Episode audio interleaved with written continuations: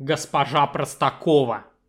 Характеры дураков в комедии «Недоросль» – верные и ловкие списки с карикатур тогдашней действительности. Так писал Белинский об известной комедии. Фанвизин создавал образ Простаковой, наблюдая за современным ему классом помещиков. Этот образ, безусловно, собирательный. Помещица воплощает в себе черты многих крепостников-самодуров второй половины XVIII века. Одним из вероятных прототипов могла послужить печально известная Салтычиха. Описание героя. Госпожа Простакова – мать Митрофана, жестокая, грубая и невежественная помещица. К своим крепостным людям она относится как к рабам и считает, что может делать с ними все, что угодно. Свою жестокость Простакова оправдывает указом о вольной дворянской.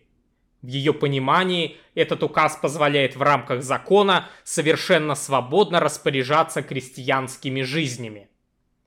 Деспотизм и грубость Простаковой ярче всего характеризуют ее самоуверенные слова «То бронюсь, то дерусь, тем и дом держится». Простакова уже давно господствует в семье. Своего безвольного мужа она фактически превратила в некое подобие крепостного человека. Мужчина беспрекословно ей подчинен. Косвенным образом становится известно, что Простакова даже избивает супруга. Деспотичная помещица безнадежно глупа и низменна. В самом начале произведения она возмущается тем, что девушки грамоте умеют. Свою безграмотность Простакова объясняет приличным воспитанием. Я могу письма получать, а читать их всегда велю другому. Невежество Простаковой ярко проявляется в сценах обучения Митрофана и демонстрации его знаний перед Стародумом. После показа уровня образованности сына, довольная мать делает главное заключение. Без наук люди живут и жили. Госпожа Простакова – невероятно жадная женщина, о чем свидетельствует множество примеров. Сшить кафтан для Митрофана она поручает дворовому Тришке, чтобы не платить портному. Для сына она за копейки нанимает самых никудышных учителей, да и им задерживает жалование. Надзор Простаковой за имением Софьи имеет тайную цель каким-либо образом завладеть ее деревеньками. Узнав о получении Софьи богатого наследства, Простакова сразу же решает выдать ее замуж за Митрофана. Помещицу не останавливает известие о том, что у девушки уже есть жених. В стремлении к богатству она решается на открытое насилие. Однако у госпожи Простаковой все же есть одно положительное качество. Это беззаветная любовь к сыну. Впрочем, эта слепая любовь в сочетании с глупостью идет не на пользу Митрофана, а превращает его в неблагодарного эгоиста. Роль героини в произведении. Простакова, безусловно, играет главную роль в комедии. Прежде всего, помещица-самодурка – это основной объект авторской критики.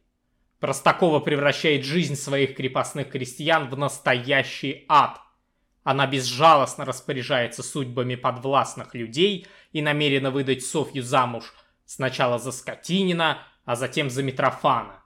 В любом случае, девушка была бы обречена на несчастную жизнь. Само название комедии тесно связано с госпожой Простаковой. Именно она виновата в появлении еще одного глупого и совершенно бесполезного недоросля – Митрофанушки. К счастью, о творимых простаковых беззакониях становится известно властям. Передача ее имения под опеку правительства является счастливой развязкой произведения. Развитие героини. Простакова неисправима. На протяжении всего произведения она остается собой. Деспотичный характер помещицы уже ничто не может изменить. Автор доказывает это в финале – Вымолив у Стародума прощение, Простакова злорадно предвкушает, какому страшному наказанию подвергнет своих людей. Теперь-то я всех переберу поодиночке. Отношение автора к герою. Как известно, убеждения самого Фанвизина в комедии выражают стародум и отчасти правден. Вот как они характеризуют Простакову. Презрелая фурия с адским нравом. От таких-то животных пришел я освободить. Бесчеловечие злой помещицы. Нарушительница гражданского спокойствия. Мастерица толковать указы. Госпожа бесчеловечная. Нельзя не признать справедливость всех этих эмоциональных оценок. Прототипы. Одним из возможных прототипов Простаковой ряд критиков считает московскую помещицу Салтыкову, известную как Салтычиха.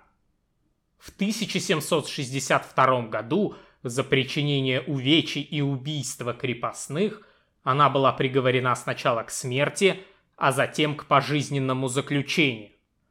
Дело Салтычихи долгое время горячо обсуждалось в русском обществе.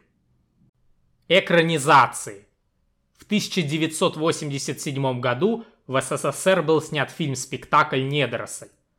Роль Простаковой в нем исполнила актриса малого театра Элла Николаевна Долматова. Элла Николаевна облагородила образ невежественной помещицы. Простакова в ее исполнении не внушает такого отвращения, как в самом произведении. В финале отвергнутая сына мать даже вызывает жалость.